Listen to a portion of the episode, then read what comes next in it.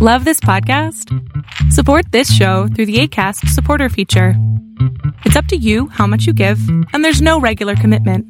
Just click the link in the show description to support now. Want to get a chiseled look in the jawline? Sculpt and shape your jawline with added volume from Juvederm Volux X C. Juvederm Volux X C is an injectable gel specifically designed to be robust enough to improve moderate to severe loss of jawline definition. And it is the first and only hyaluronic acid filler approved for the jawline. Add volume to your jawline for a chiseled look with Juvederm Volux X C. For important safety information and to find a licensed specialist, visit Juvederm dot com. That's J U V E D E R M dot com. Not for people with severe allergic reactions, allergies to lidocaine, or the proteins used in Juvederm. Common side effects include injection site redness, swelling, pain, tenderness, firmness, lumps, bumps, bruising, discoloration, or itching. There's a risk of unintentional injection into a blood vessel, which can cause vision abnormalities, blindness, stroke, temporary scabs, or scarring. Talk to a licensed specialist to find out if it's right for you. Visit Juvederm dot com. That's J U V E D E R M dot com. Cool fact, a crocodile can't stick out its tongue. Also, you can get health insurance for a month or just under a year in some states. United Healthcare short-term insurance plans, underwritten by Golden Rule Insurance Company, offer flexible, budget-friendly coverage for you. Learn more at U H one dot com.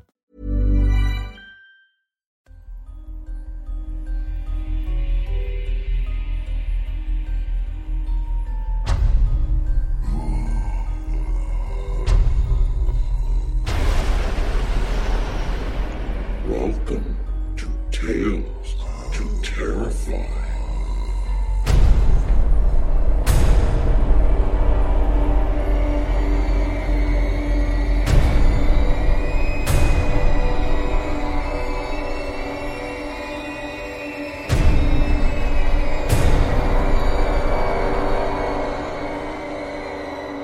Good evening, children of the night. I am Stephen Kilpatrick, and I will be your host for the evening. Step on in, out of the cool air, into the cabin. These woods have been changing from quite chill evenings to nearly summer temperatures already. But that's the weather for you. Find something to drink, cool or warm, your choice, and a bit of food to eat. We'll have a bit of a lengthy one this evening.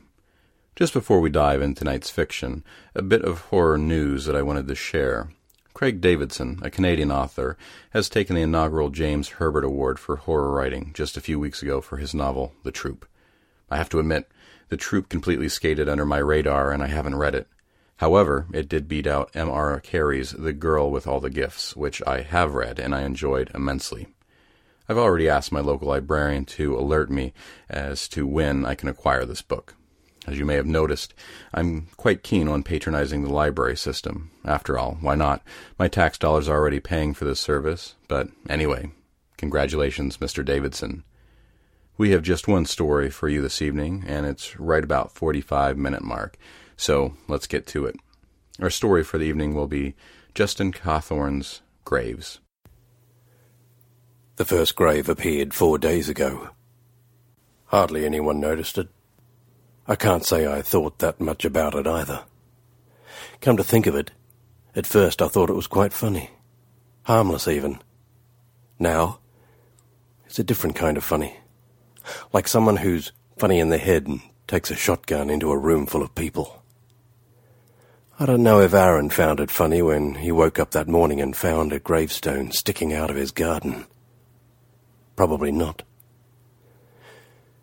It had been the same routine for both of us over the years.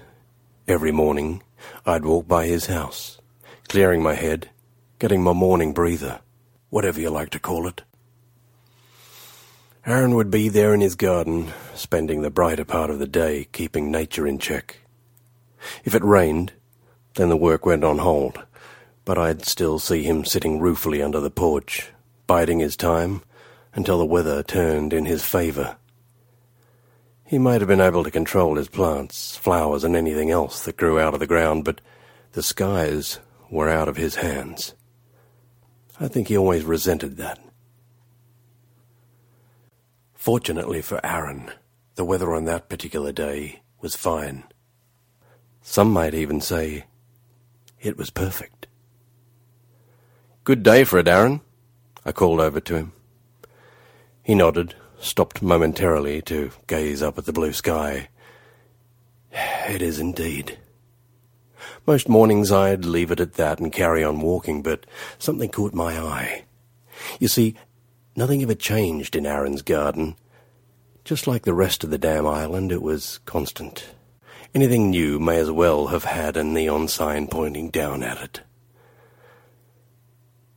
"What's that, then?" I asked him. "A new feature?" He turned around and followed my gaze, even though he knew exactly what I was talking about. In one of his flower beds, roughly halfway down the garden, was a grey slab of rock. It stuck out of the earth, nearly a metre high, leaning at a slight angle.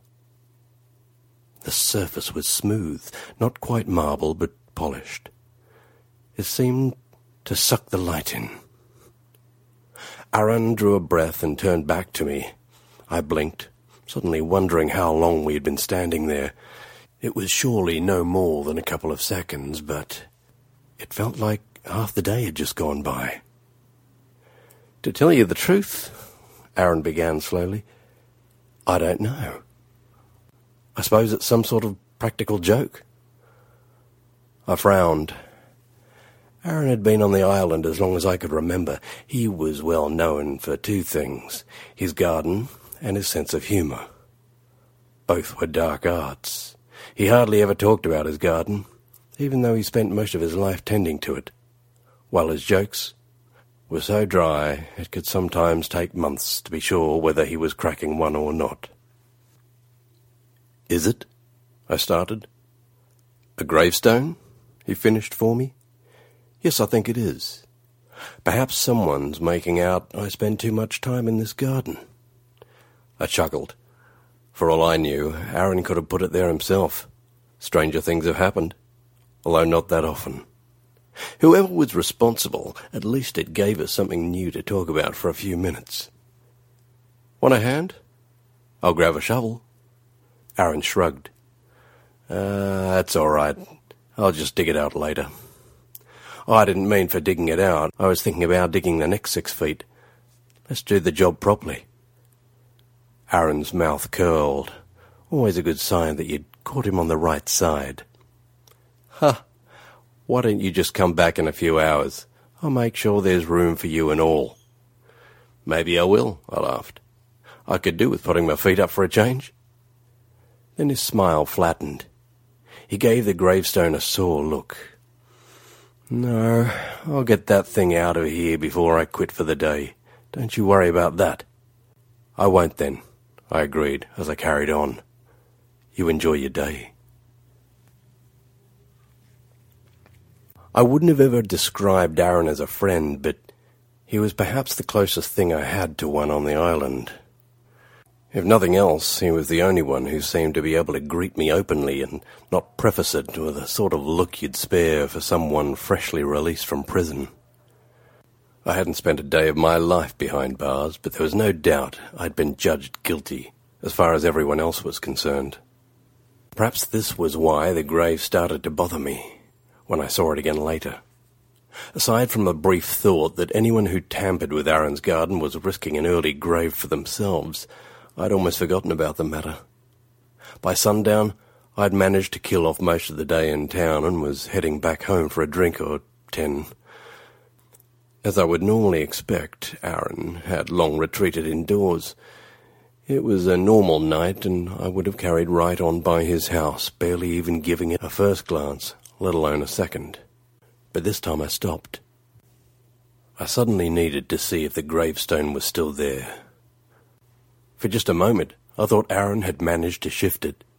Then I spotted it, resting in the earth, leaning at a slight angle, smooth and dark, fading against the dusk. The grave disturbed me.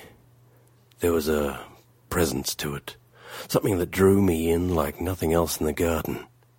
I couldn't work out a single reason why Aaron would have left it there.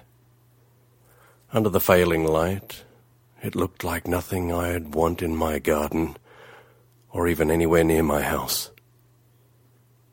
Then, for the second time that day, I got the feeling that time had just stepped out of the room, that a few seconds had just been cleanly sliced out of my day.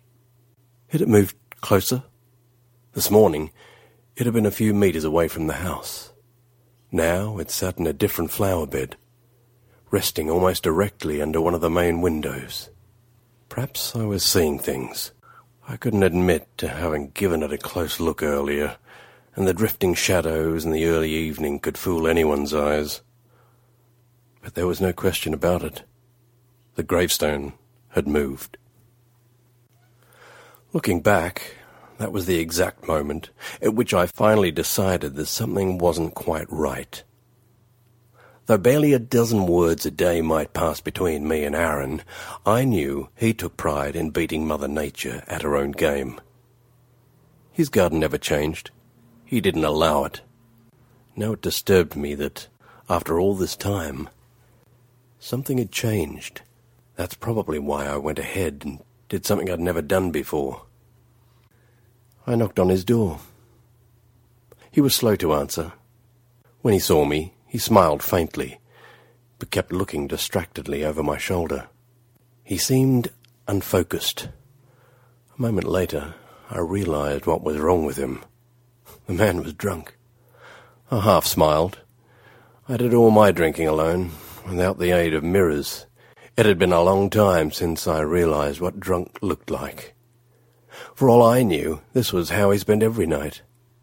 In some ways, it would provide the perfect explanation for his morning habits. There was nothing like fresh air to clear the head.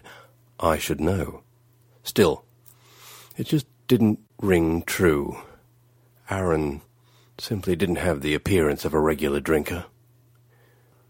I was thinking I'd uh, help you move that gravestone. Looks like you didn't have time earlier. He ushered me in, locking the door behind us. "Here," he muttered, walking over to the table. Swiftly, he poured out a fresh shot of single malt. Maybe it was meant for me, but before it could get that far, he raised the glass to his lips and emptied it down his own neck. Then he sat down. "I tried," he said, his fingers drumming nervously on the glass. "I tried, and it didn't move. I couldn't get it out." "What do you mean?" I asked stupidly. He stood up again and started moving to the window, the one nearest the gravestone, then stopped himself. I left it till last. Thought I'd get everything else done first, then move the damn stone before I finished for the day. I tried just picking it up at first. I couldn't move it. Then I took the shovel to it. I tell you, I could hardly break the soil. Aaron paused briefly to pour himself another drink. Then he carried on. "It's like the soil was solid concrete. I couldn't get the shovel in anywhere near it. Tried prying it up. I even took a hammer to it." "So what happened?" He looked at me. "Nothing. Absolutely nothing. The hammer didn't even make so much as a mark." He walked over to the window and looked out. "I'm sure it's moved. It's closer. Don't you think it's closer?" I shook my head weakly. No, no, of course not. I... I didn't really get a good look. Aaron sat back down again. "It's closer, I tell you!" he barked in frustration. I sat down with him. "Come on, it's a joke. Gotta be. Someone just put it in there last night. They'll probably come and take it out tonight. How? I couldn't even shift it." In truth, I didn't know what to say, but I tried to come up with something to calm him down. "All right, listen. I don't know why someone would put that thing in your garden. Maybe it's a joke, or maybe they've got a grudge. Why don't you just forget about it? If they've done it to piss you off, then don't let them get to you. If they've done it to have a laugh, then there's even less reason to be put out, right?" Aaron started nodding. Maybe. Maybe let's just have one more drink and call it a night. Tomorrow I'll come over, and if that thing's still there, then we'll shift it out together. What do you say?" Aaron reached over and patted me on the shoulder, some of his poise returning. He poured a couple of shots and then capped the bottle. "I can be a stupid old man sometimes. Thank you," he said, and raised his glass. "All the others," he began, After all this time, all the others still see you as a turncoat. I don't get why you did it, but you're still a good neighbour. I'm glad to have you around here. I stared down at my glass, a little embarrassed. Thanks, Aaron. It's good to hear someone say that, I answered gratefully. I finished my drink quickly. I wouldn't say I was in a hurry to get out, but I was starting to feel uncomfortable. I didn't want to stay there any longer than I had to, so I made my way to the door. I'll see you soon then, I said, shaking his hand. Thanks, he repeated. As I left, I glanced nervously at the gravestone to the side. I had told Aaron that someone must have put it there deliberately. We lived in a small town on a small island. Like Aaron, I knew almost everyone, and out of all those people, I couldn't think of a single one who would have done such a thing. The following morning, I made my way to Aaron's house as promised. I wasn't surprised not to see him working in his garden. He had hit the whiskey pretty hard the night before, hard enough to keep any novice drinker in bed until well after midday. I guessed he was sleeping off a painful night. I guessed, I guessed he was sleeping off a painful case of regret. Nevertheless, although I couldn't be completely sure, it seemed like it might have been the first morning Aaron hadn't been around to greet me on my early walk. Maybe I should have been more alarmed, but in some ways it was a refreshing change. Very little changed on our island. In fact, change was actively resisted, so a break in the morning routine offered me the chance to see things with a slightly different perspective. I decided to let him sleep in. It was only as I was about to walk by that I noticed. The grave had gone. That explained it, I figured. Inspired by a bellyful of alcohol, Aaron had gone for a renewed tack on the gravestone. Obviously he had succeeded, and felt he deserved the morning off. I wasn't about to argue with that. I went on my way and didn't give it another thought. It was a quiet day at the office, so I made my way back just a few hours later. There was a small crowd gathered outside Aaron's house. I began to feel sick. The sensation worsened when I saw an ambulance parked in the drive. "What's going on?" I asked, not caring who the answer came from. A handful of people turned to look at me. Some looked away immediately. Some made sure to shoot me a few daggers first.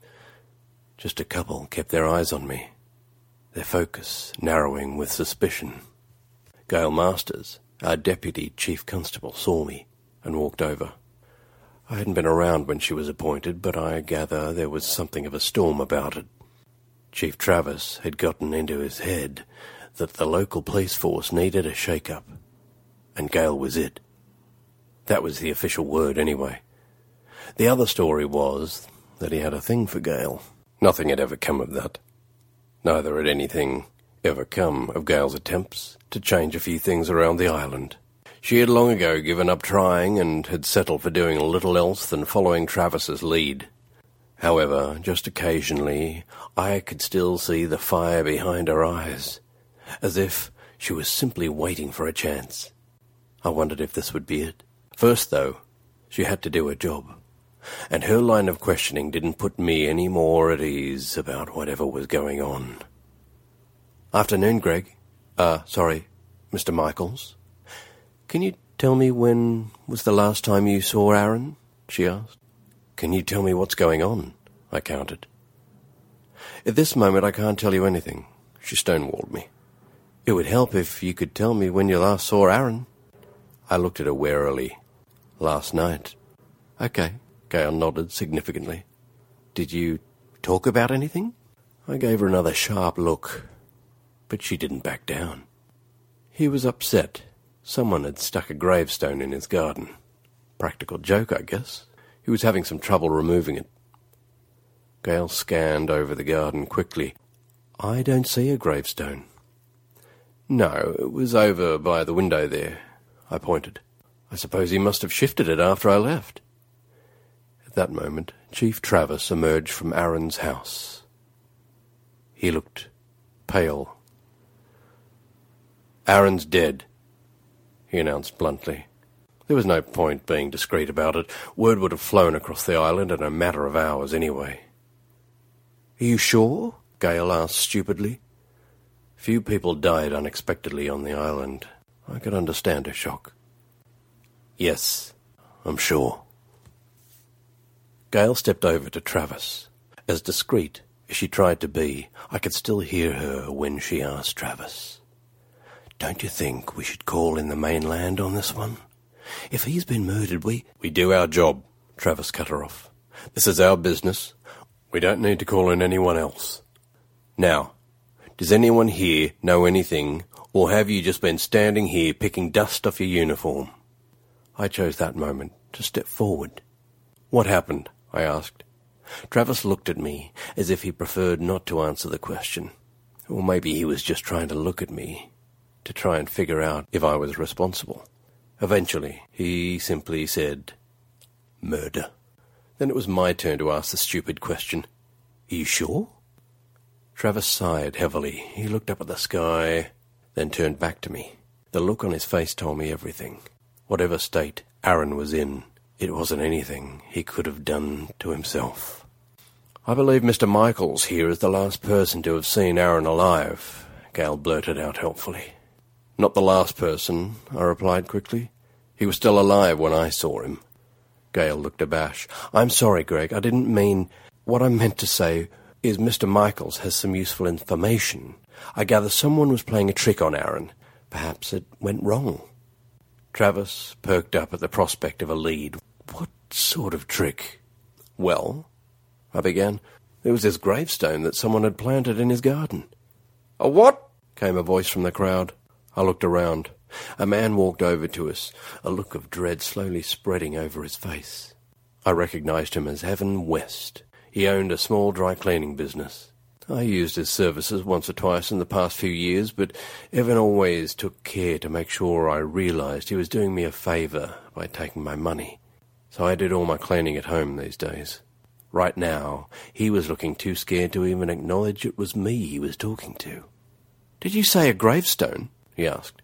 "Yes, it's not there now, but it was right..." I started to point, but Evan interrupted me.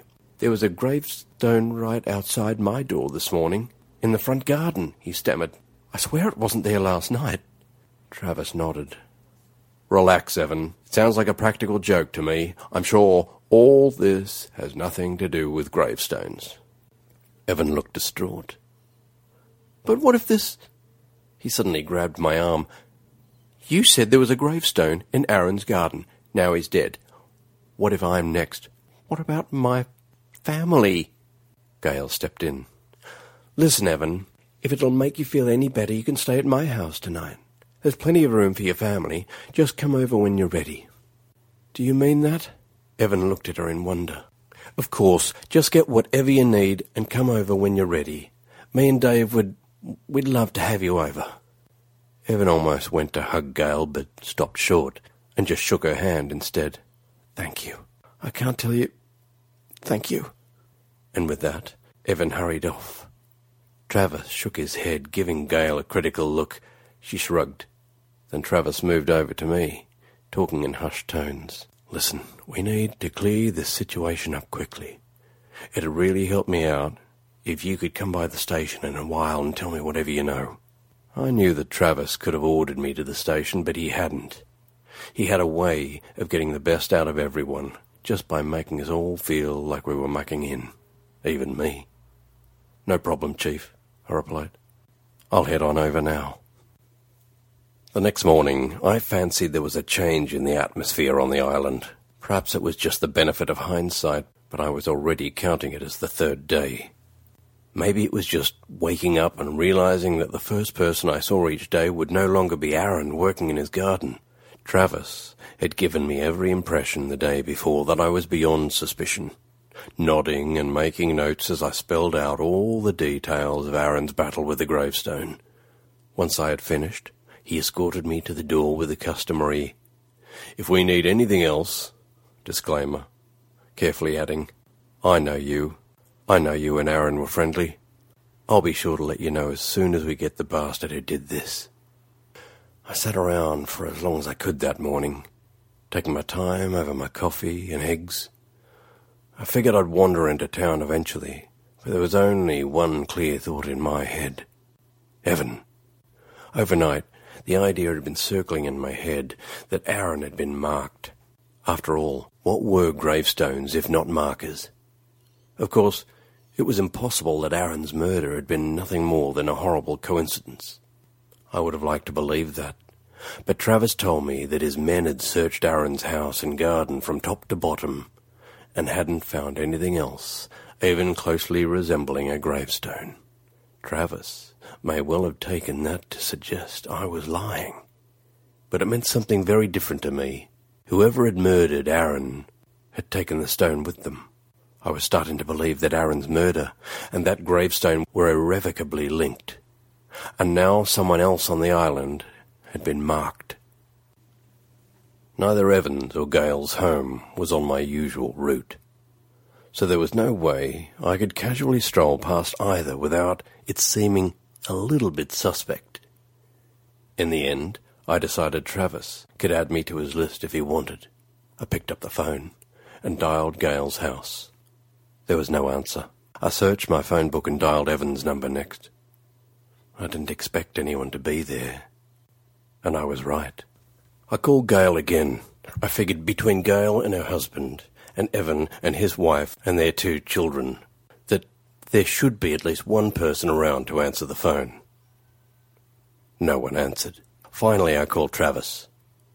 "Chief Travis here," he answered, sounding just a little stressed. "It's Greg Michaels." "Yeah, Greg, we've got nothing to tell you just yet." "No, it's not that. I was trying to get hold of Evan, but there's no one answering at Gale's. Bloody tart's late. Had to make my own coffee. I'm sitting here answering the phones." Then Travis broke off. A lot can happen in three years, like a chatbot may be your new best friend. But what won't change? Needing health insurance. United Healthcare Tri-Term Medical Plans, underwritten by Golden Rule Insurance Company, offer flexible, budget-friendly coverage that lasts nearly three years in some states. Learn more at U H one dot com. A lot can happen in the next three years. Like a chatbot may be your new best friend. But what won't change? Needing health insurance. United Healthcare Tri-Term Medical Plans are available for these changing times.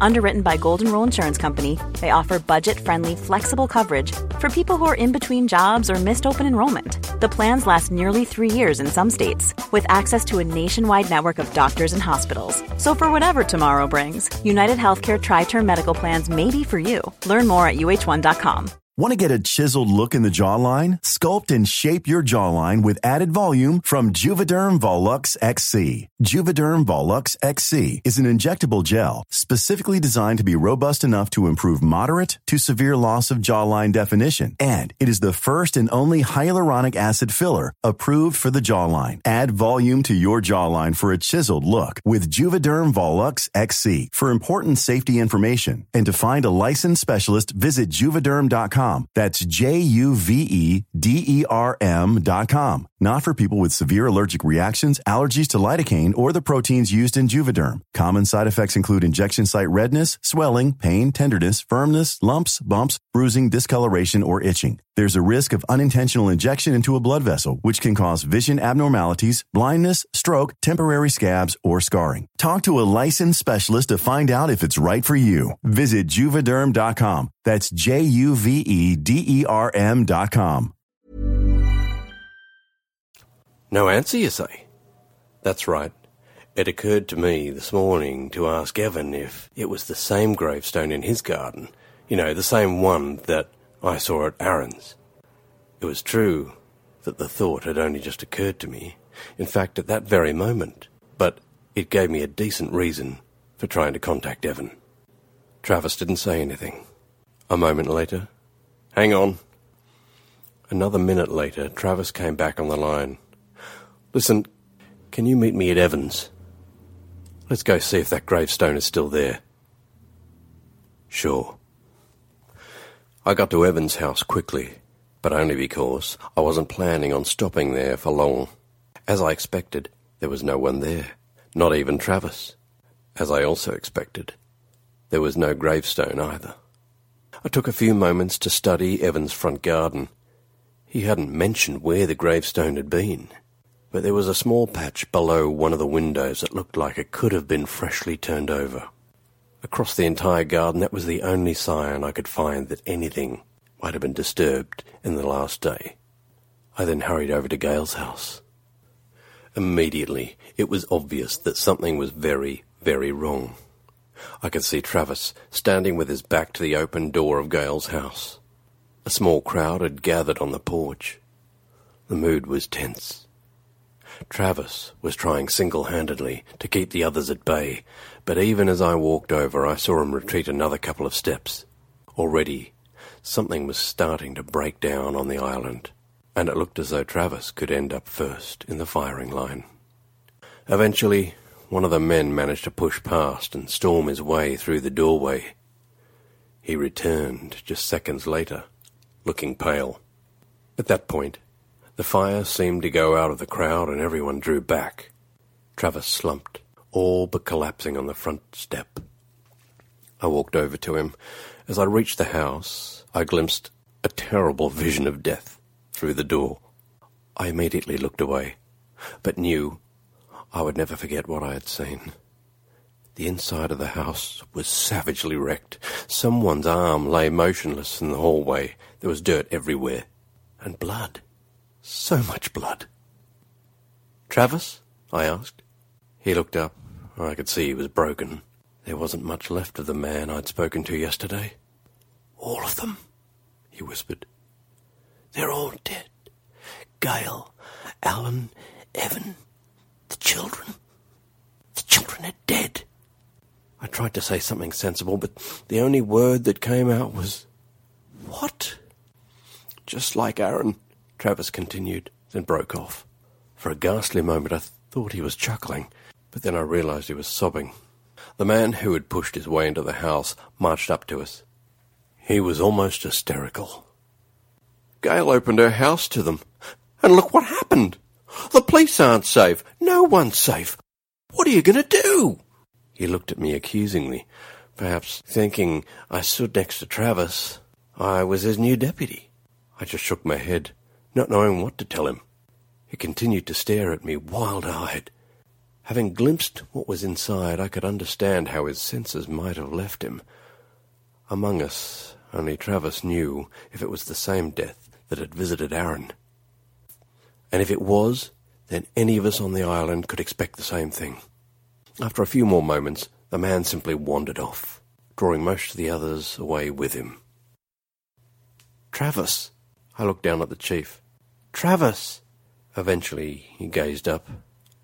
I, uh, I need to phone the coroner," he said, climbing wearily to his feet. He took a few steps to his car, then turned back to me. "Will you stay, stay here with me? Just for, just for a bit?" I nodded. "Sure." After a few quiet moments, Travis said to me, "You realise what your biggest mistake was?" I looked at him, wondering in a brief panic if he was about to try and pin the murders on me. "What?" I, uh, I'm not sure I follow." "You came back. That's what you did wrong," he replied, without a trace of accusation in his voice. "Everyone, they all forgave you for leaving in the first place. They forgot about you. But when you came back, everyone had to deal with that. Everyone had to start wondering why you had left, and then everyone had to start figuring out why you came back." I shrugged. Everyone could have just asked me. "No one likes to ask the hard questions around here," Travis replied. After that, we waited together, silently, for the coroner to arrive. As soon as he turned up, I excused myself. I didn't care to see anyone else's reaction to what was waiting inside Gail's house. But more importantly, I was starting to see the writing on the wall, and if I was right, then I wanted to make sure I was prepared. It was that same day that the range of emotions elicited by Aaron's death, alarm, curiosity, denial, turned to outright fear. Not many people had known Aaron, and not many people really cared about him. But everyone knew Gail. She was young, or had been.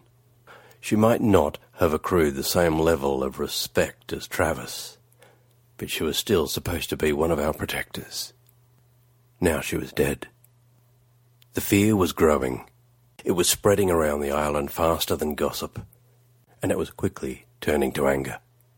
In that situation, what else was there to do but call a town meeting? I still have no idea who called it. I know for sure it wasn't Travis. There was a murderer on the island and no one wanted to be the next victim. I suppose everyone reasoned they'd all shout about it for a while, as if that would save them.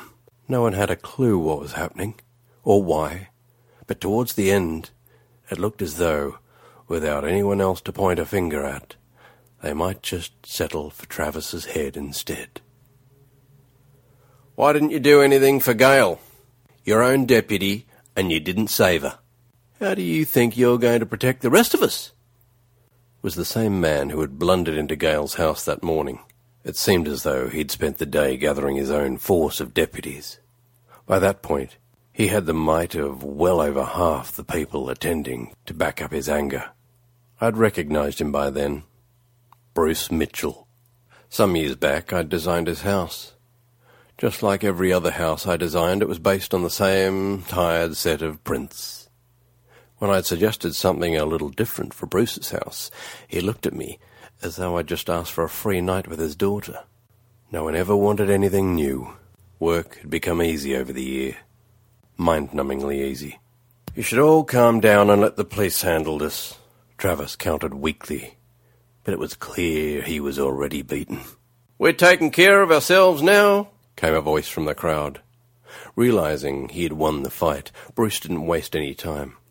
He turned round to the others. We're going to find this bastard and give him what he deserves. We'll search everywhere until we get him. He can't hide. We know this island. We live here. We'll get him. The crowd roared their assent. Wayne! Wayne! He summoned. I'm here, came Wayne's voice as he pushed through the crowd. I recognised him from some years back. We hadn't really talked in a long time. Wayne had his own friends. Apparently Bruce was one of them. I can't say I missed either man's presence in my life. This is what we do. Wayne, you start at the dock and move east. We'll start on the east side and meet you halfway. If you find him, well, you know what to do. Wayne nodded, and his posse made their way out. Bruce started to lead the rest away. Then he stopped and looked at me keenly. There was a vicious glint in his eye. You, he said, you're going to come with us. I looked over at Travis, but his eyes were down. I don't think so, I replied. He walked over and leaned in till I could feel his breath on my cheek. He spoke as though his whispers were laced with strychnine. You're going to come with us. You've never really fitted in here since you came back. Everyone knows you were the last person to see Aaron alive. And there you were hanging around Gail's house this morning as well, so, yeah, you're going to come with us. I'd seen a hint of what had happened to Gail and Evan and their families, and I knew that we might all end up the same way, but that moment was the first, maybe the only time that I felt the same fear that was possessing the others. However, I was scared for a different reason. I didn't much like Bruce's chances of tracking down a murderer that night, and imagined he might decide to exercise his thirst for justice on me instead. Of course, running would just as surely seal my fate. I had no choice but to go. Two hours later, dusk was falling and our group had found nothing. Bruce had led us halfway round the island, his righteous energy just about keeping the rest of his followers moving. I'd considered making a break for it on more than one occasion, but it really hadn't been worth it. The fire was slowly going out of the search party. Sooner or later, people would start drifting away by themselves, and I'd eventually go with them. As agreed, Wayne and the others were waiting for us at the halfway mark. Wayne was looking as weary as the rest of the group. The only person with any real energy left appeared to be Bruce. He was so fired up, he was just about falling out of his skin. Find anything? He asked. Wayne shook his head. No. What do you want to do now? Then things happened with a chilling suddenness. Bruce paused a moment in his indecision. That was all the time it took for someone in Wayne's group to say, "We didn't see a gravestone. Anyone out of the lot of you see a gravestone?" "No, the gravestones at—" Someone started to reply. Bruce shot a vicious glance at the speaker, but it was already too late.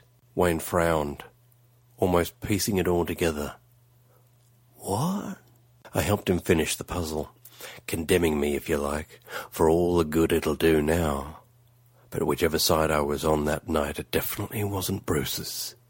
I looked straight at him. "It's at yours, isn't it? The gravestone is at your house. That's why you've got everyone hunting all over the rest of the island, hoping no one would find it." Wayne nodded to someone by his side. The man darted off in the direction of Bruce's house. Bruce started to panic, imploring the others, "We've got to find them. You didn't see what they did to Gale. I'm not going back to be butchered in my own house. We've got to find them. I'm not going back." I saw the crowd slowly move away from Bruce and side up to Wayne instead. Bruce looked around, pleadingly. For a moment, his eyes even fell on me, as if I'd offer him any support. "You can all give up. I'm carrying on." He turned away, making as if to stride off. Wayne said, "Stop him!" Seconds later, two pairs of hands had stopped Bruce getting more than a few steps away. Wayne spoke out, with new authority now. "You saw what happened to Guy and his family. That's not happening to anyone else here. You've been marked. No one else." There was a general sound of agreement from the others. At that moment, Wayne's sidekick came running breathlessly back. He was nodding. "Yeah, there's a grave right outside his house. Think he tried to cover it with his dustbin." "You thought we wouldn't find it?" demanded Wayne. "Thought someone else would bite your bullet too?" "No, you're going back now, before any one of us gets taken down with you." Bruce scoured the crowd, searching for one friendly face, but even he knew it was futile. He slumped. "Bring him," Wayne ordered, then held up a hand. "Just a minute," he said, looking around. "Bruce, where's your wife?" Now Bruce started struggling again. "No, please." "Is she there? Is she at home?" asked Wayne. "I know where she'll be," someone offered, quickly looking away when he caught the look of open-mouthed despair on Bruce's face that this act of betrayal produced. "Get her," Wayne ordered. "Bring her back. Can't risk someone else getting marked on her account. I reckon we need the whole family at home." Suddenly, Bruce managed to make a run for it, but got no more than five feet before a dozen people wrestled him brutally to the ground. Wayne walked over. "You're going back to your house," he ordered, "and you're going to stay there. But when this bastard comes for you, we'll get him. Maybe you'll be lucky, and we'll get him before he gets you. But he'll come for you sooner or later, and we'll all be there waiting. Don't you worry about that. Come on." I suppose I wish I could say I felt remorse as they dragged him screaming back to his own doorstep. In all honesty, all I felt was relief that no one was looking at me anymore, and I didn't feel much of that. Now I was just another man in the mob. I didn't make any effort to help out. I just followed the rest of them to Bruce's house, so I could see what happened next. There was more screaming when we got there. It came from a woman. I assumed it was Bruce's wife. She was fighting. At least three men had hold of her, dragging her towards the house. A few other men were restraining an older woman, her mother, I guess. She was struggling with every ounce of her energy to protect her daughter. It was one of the ugliest scenes I'd ever witnessed. Perhaps Wayne thought so too. "Be a man, why don't you?" he implored Bruce. "You want everyone to see your wife screaming like that?" Remarkably, some of the dignity returned to Bruce's broken posture. He was trembling, but he just about managed to look Wayne in the eye and promised, "We'll be waiting. If they come for us, we'll be waiting for you."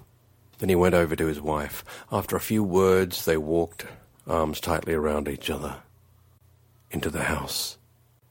The woman's mother stayed by the front gate, obviously fighting an urge to run after them. As they entered the house, closing the door behind them, there was an almost audible sigh of release from those gathered outside. The tension dropped. A few people sat down. At that moment, my attention was drawn to the gravestone. It was sitting, as I expected it to be, close to one of the front windows of the house. An upturned bin lay a few feet away.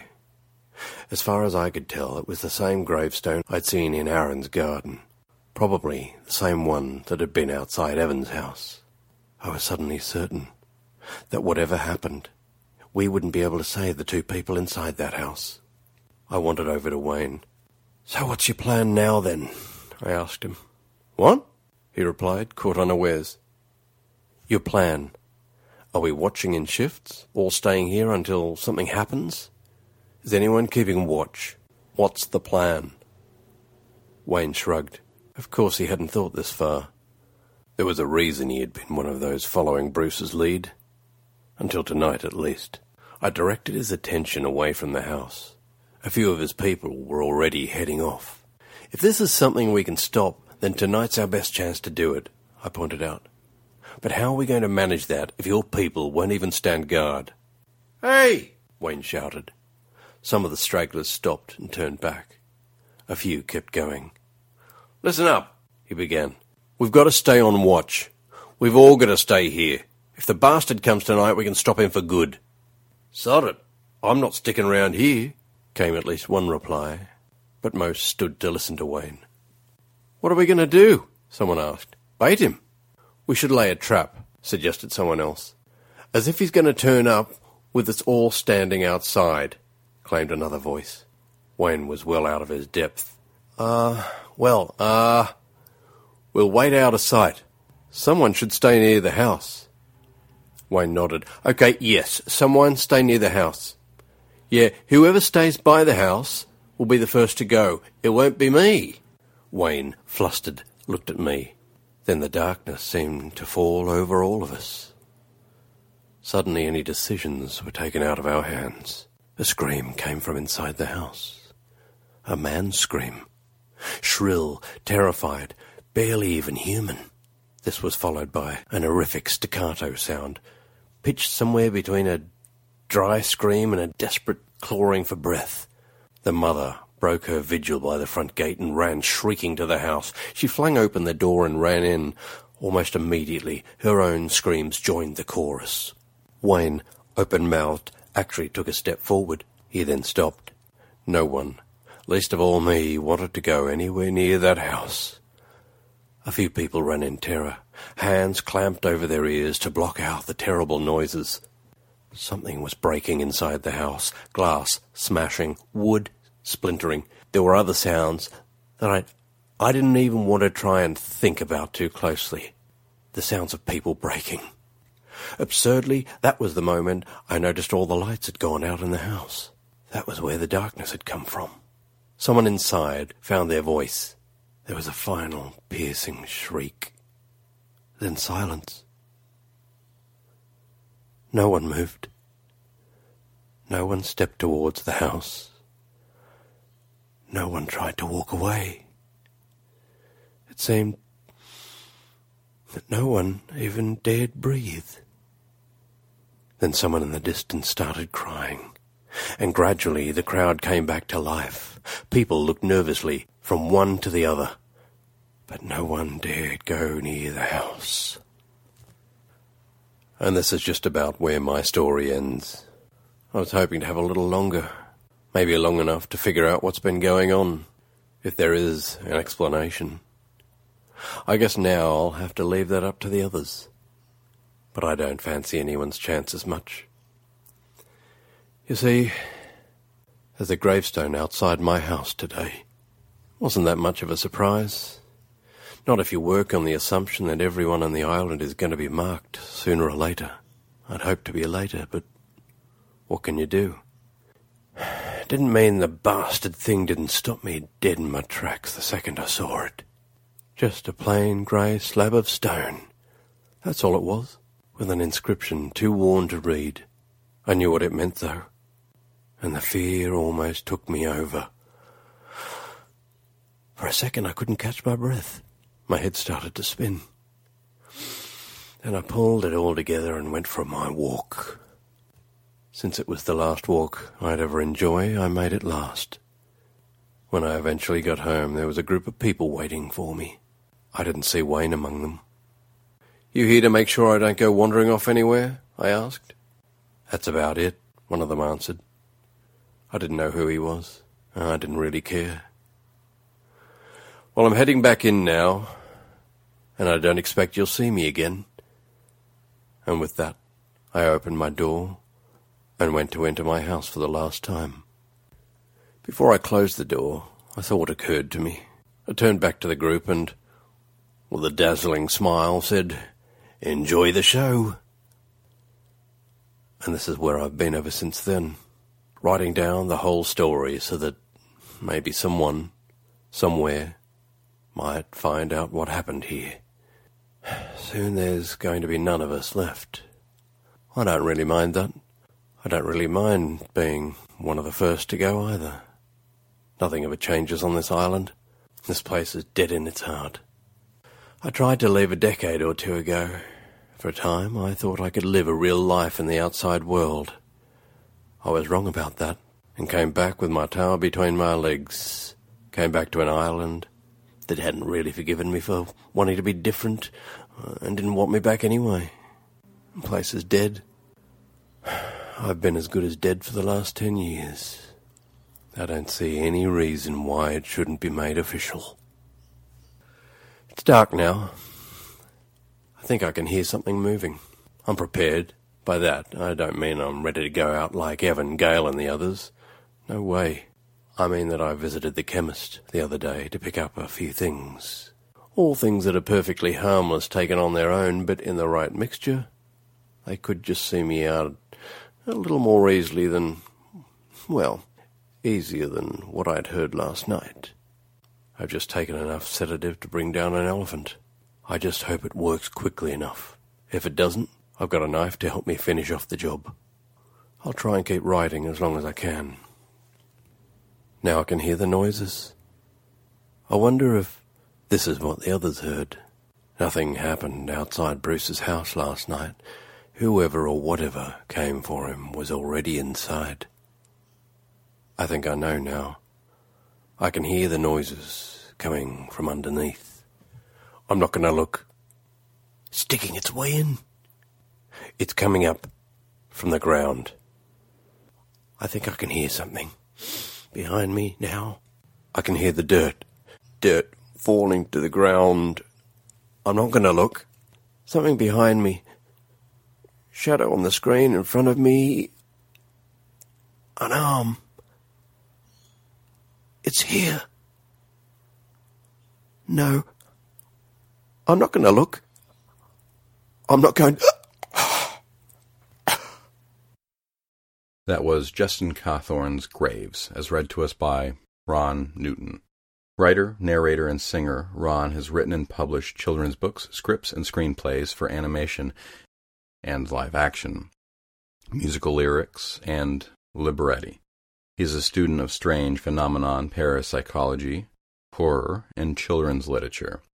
His current projects you can find at the blog site of Haunting Microfiction, melding narration, music, and special effects, The Spectre Collector. You can also find his blog site of recordings regarding an ancient cannibal blood cult, The Fruits of Madness, as well. Links for both of those will be in the show notes. And that will be our show for the evening, Children of the Night.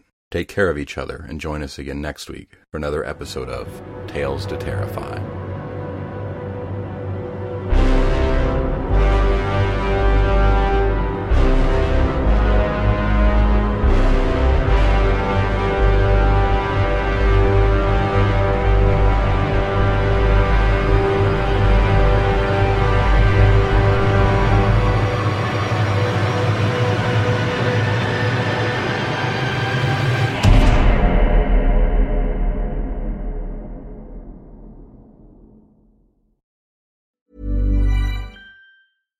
How would you like to look five years younger? In a clinical study, people that had volume added with Juvederm Voluma X C in the cheeks perceived themselves as looking five years younger at six months after treatment. Look younger, feel like you. Add volume for lift and contour in the cheeks with Juvederm Voluma X C. Reverse signs of aging by adding volume to smooth laugh lines with Juvederm Volure X C.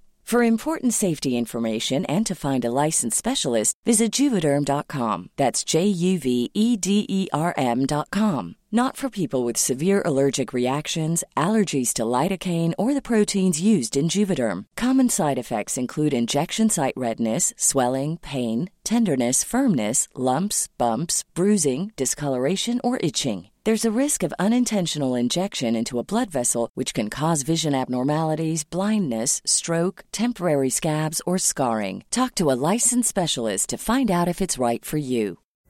Pulling up to Mickey D's just for drinks? Oh yeah, that's me.